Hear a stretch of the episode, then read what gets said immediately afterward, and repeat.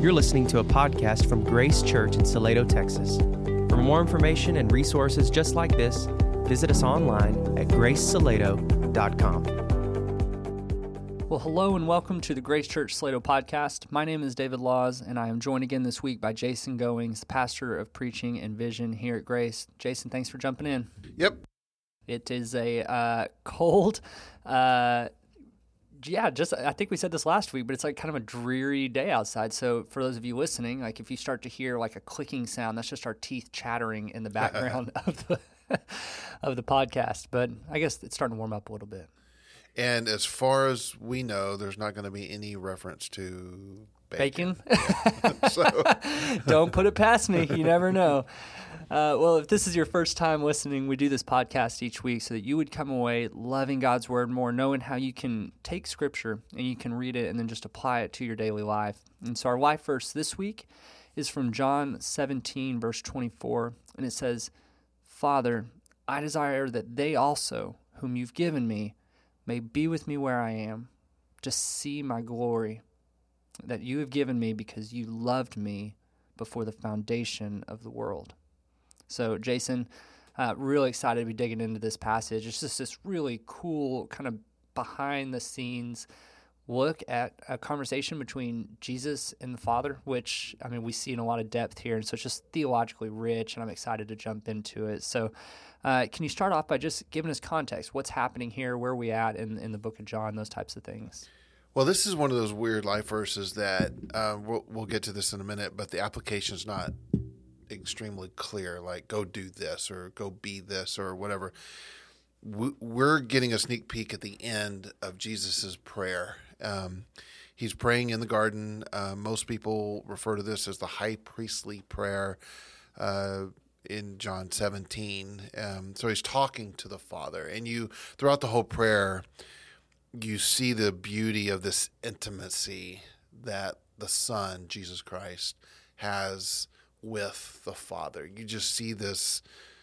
Uh, it, to me, this is the model prayer. I mean, Jesus yeah. teaches us how to pray in Matthew and other places with the with the Lord's prayer, but but this is the model prayer. Like he he begins uh, by praying for himself, uh, you know, and then he prays for his disciples that are with him in, there in the garden, and then he prays in verses uh, twenty through twenty six. He prays for all the believers that will eventually believe. Like he he literally has this vision of not just the 12 or the 11 or whatever, but with who's coming after them. Yeah. It's grand. It's beautiful. Yeah, so. I just love it because I mean all throughout the gospels we see these little snippets uh, and phrases like, and then Jesus went off by himself to pray, you know, early in the morning, or, or found, he went to a quiet place, and and then here we actually get to see what that conversation looked like. Um, so I, i am excited uh, as we start opening this up more. And so when you look at it, what are some of the, the big macro things that stand out to you here? Well, so the so we to look up before our life verse, you see what he what it is that he's praying for us. First of all, that we'd be one, that we'd be united, and so united, he says that we'd be together like he is with the Father. Yeah. I mean, that's some strong unity there. Uh, he prayed that we'd be in him, like we'd be on board with the mission, that we'd be in the will. Um, and then he prayed that we would live in such a way that we'd be displaying the glory of Christ and the love of God. All of that is in the few verses leading up to our life verse. And then we have this amazing verse, which Read it again, Dave. It's yeah. so Yeah, I mean it says, Father, I desire that they also, whom you've given me, may be with me where I am, to see my glory that you've given me because you loved me before the foundation of the world. It's deep. There's a lot of doctrine in this. Yeah. And so uh, basically what he's praying for now in this verse is I want them to be with me forever. I look forward I want them to be with me. I want them to see me. I want them to see my glory. I want them to behold and see all that I have been promising them and all that the prophets have been promising them. I want them to see and be wrapped up in the majesty and the glory of my presence yeah. forever. Yeah, I mean, Jesus knew that the most satisfying thing that we can experience is to be totally locked into Him, just to be abiding with him, with him, just sitting in his presence, enjoying him. And so, out of everything that he prays, like he doesn't say, "Man, make them so comfortable, make them so, you know, make their life so easy." Instead, he says, "Oh, Father, just let them be with me. Like let them be in my presence and just enjoying the delight that comes from being Do you with ever me." do you ever say that to your kids? You know what? I just can't wait for you for your good. I just want you to be noticing me as Oh, the dad. yeah. Notice my beard. Notice my height. Notice my straight. Like that didn't. If y'all really want to be happy, yeah, get to know your dad a little better. No, this is like because Jesus knows that in his presence there's no stain of sin, there's no pain of sin, there's no chains to our former sins. All of that's broken.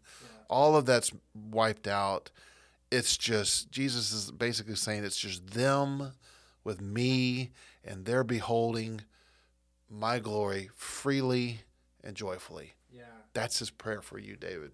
And Yeah. That's amazing. So, So let's flip that around, right? Like, so we, so th- that's what he is saying, is there, right? Like, man, my desire is that you would be with me. What is he not saying? Like, when you think Good about, question, you yeah. know, like what's, what's he not? I mean, I guess we talked about it a little bit, but he he's basically not praying the things we pray for all the time. like uh, he, he's he's not praying that we would um, just be so connected with the world and and knowing everything about the world and how it works. He's not saying that that he's not even asking that we'd be removed from the world. Earlier he says he prays that we'd be in the world, like be with with them. It, you know, he's he's not praying that we'd never suffer.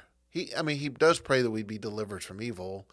Um, uh, or protected from the evil one, but he, he doesn't say keep them from ailments or suffering or none of that is in, in this prayer. Um, and, and don't we pray that a lot? You know, um, help me to fit in, God. Help me to to uh, get favor with with the job or with the team or with my classmates. Help me to be popular. Help me to be famous. Or I mean, people pray these prayers all the time. Help me to never suffer. Well, in Jesus' final moments for you and for me, his prayer is not these things. Yeah. It's, it's interesting. Well, and like a little phrase that's tagged on that's easy to overlook is almost that addition to his phrase where he says, I want them to be with me to see my glory. How often do we pray that? Like, God, let me see your glory. Like, let me just see you shining in the light of your glory, like sitting at the right hand of God, just just zooming out of everything that's going on in our day-to-day life and being mindful of this like incredible reality that God is sitting on his throne and Jesus is next to him and they're just oh, just shining in their glory. I mean, I just like, I, I wanted that to be a more regular prayer for me and my household and my family, you know? Well, and that's exactly the reason why we wanted this to be a life verse at the week, a couple weeks before Thanksgiving, moving into Advent, is is so that our prayers would adjust to the heart of Christ. That that's the application. What you just said is that we would just desire the things that Jesus is praying for, that we would behold and see Him. So. So that's the question. You know, do we take time to think of His worth, His majesty, to think of because there's a lot of passages that talk about what He, you know, Philippians, what He gave up uh, to come here. Do we talk about that? Think about those texts that reveal His beauty and His worth, um, or do we just kind of look for those texts that where it's where Jesus has done this stuff for us? Yeah. which is good. I mean that and very very important Yeah. and good. But his prayer is, I want them to to see me and see what.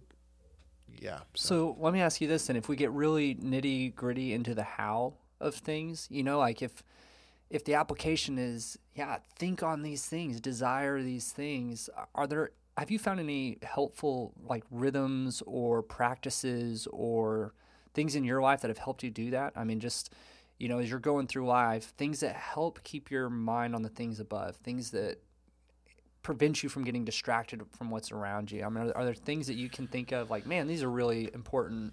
Well, I I think, I, mean, if you're talking about rhythm, first of all, just just the daily rhythm of being thankful of of of of writing down just prayers of gratitude, Lord. Here's what we know. Here's what I know you've done for me. Whenever I've disciplined myself to do that on a regular basis, yeah, there's things I list of stuff done that, but eventually, almost every time I just get to the, if I'm disciplined to make a page of it, mm-hmm. I get to what he has promised me. Um, here's what's waiting for me. Here's what's coming. Um, and one of the greatest things that we have on our calendar every year is the root, the regularity of Christmas. And I think we should dream of heaven and being in the presence of Christ like a child looks forward to Christmas. Um, um, I mean, so here's here's like let's just kind of explore that just for a second. Who's the happiest, the absolute happiest when a child opens that gift that she's been waiting for and asking for all year? You, the the child in that moment, right, has this moment of expectation, excitement. Could this be it? Could this be it? I hope this is it. I'm gonna unwrap. It. Is this the one? Is this the one? Yeah. And so they she unwraps, tears open the paper, and it's it's the gift that she's been asking for. There's an ecstatic pleasure there, right? Yeah. I mean, it's it's it's it's it's amazing, but and that's good and it's beautiful. Uh, but then there's the parent who has heard the child on December 26th start asking about next year's gift. Yeah. And labors hard to earn the money, shops and battles to find the gift, uh, wraps it with precision and joy, prepares that gift, places the gift just out of reach from the child. On this day, I've got an assigned day when you can open that gift. And at an appointed time, here's where we're going to do it. You tell me who has more joy in that moment. It's going to be the parent. I know it is as a parent. I've seen it, and it's like, ooh, this is so much better than if I was receiving that gift. Um, so I wonder the same thing. Who's going to be the most pleased and happy when when I arrive in heaven? Will it be me, or will it be Christ? Um, so applying the same thing. I know I'm talking a lot. Yeah. There's me, who gets to unwrap the present, the beauty of the escape, the redemption, the uninterrupted glory, like a child opening that gift I've been waiting for. Like it's going to be, it's just going to be great. It's going to be moment. I mean, it's going to be a moment of pleasure, and um, it, it. But think about how long I've been longing for heaven, since I was seven, maybe eight. You know, and not even probably longing for it as much as I should be longing for it. And then there's Jesus, who how long has he been longing for me to receive that gift? Yeah. According to this life verse, at least since the moment in the garden, right? Yeah. Because he's praying that very thing. I desire they also may be with me where I am, that they may see the glory and that they may. So he's picturing, David, you being with him in heaven. So at least from this moment on, well, that's a lot longer than me. And oh, by the way, he went and did the work. He went and purchased purchased your life. He went and purchased the moment. He did everything, wrapped it up, set the time for you to be there. Oh, he's going to be more excited. But we know through other scriptures that he's been waiting for this day since before the foundation of the world. Right. I mean, there's that text in Ephesians. Mm-hmm. I don't know if you, if uh, yeah, you had mentioned yeah Ephesians one three, you know, where it says, "Blessed is the God and Father of our Lord Jesus Christ, who's blessed us in the heavens in Christ, for He chose us in Him before the foundation of the world to be holy and blameless in love before Him." Yeah, it's it's almost hard to wrap your mind around that, you know, and like just when you go back to John one, like in the beginning he was with God, you know, and just like this wasn't something that just, uh, you know, it just kind of naturally happened. Like there was just such intentionality, like loving intentionality, and just the preparation for what was to be done, you know, and the excitement that's that's before us, you know, and we get a taste of it now. Like we get a, a flavor of what's to come uh, because you know it, it, it, talks about in Romans how we have the first fruits of the spirit. Mm. Like we mm. get to taste yeah. some, you know, but yeah. like there's a whole orchard waiting for us mm-hmm. uh, to come. Yeah, and, yeah. I, the the joy that I think awaits every the the joy of uh, that Jesus has every time one of his arrives yeah. is I can't fathom that. I mean, everyone. He's prayed this in the garden. He's he's chosen and planned it since before the foundations of the world. And so, what I I think the application for us is is just to meditate on that that thought this week as we memorize this. Who is going to be the most excited and experience the most pleasure when I arrive in heaven? Who's going to be the most excited to see me? It won't be my dad. I think he's going to be pumped and excited. Yeah. It won't be my grandmother.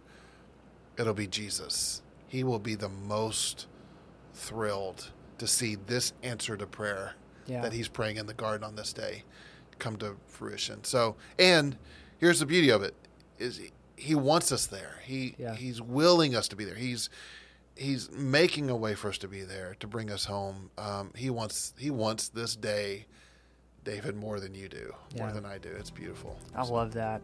Well, I think that's a great place for us to land. And so, you know, we want to say thank you for listening to the Grace Salado podcast. And we hope that this discussion spurs you on in your love for Jesus and your love for people this week. We look forward to seeing you next Wednesday.